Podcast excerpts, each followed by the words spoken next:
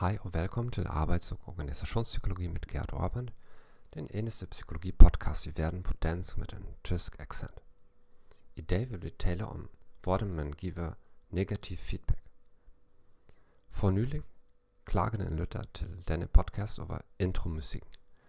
Hun klagede over, at musikken var i strid med vores moderne tid, og at hun følte det som noget uvenligt. Det, jeg vil præsentere i dag, er ikke noget nyt, men når det kommer til vores regelmæssige praksis, respekterer de fleste af os ikke disse enkle regler for at give negativ feedback. Giv feedback så hurtigt som muligt. Vent ikke et halvt år.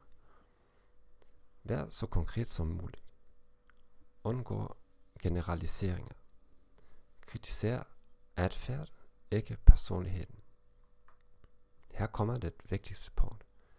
Gør det klart, mod hvilken standard du sammenligner medarbejdere. Det kan være noget fra din individuelle præstationsplanlægning eller fra en standardprocedur. Dette kan føre til en sund diskussion om standarder for sammenligning.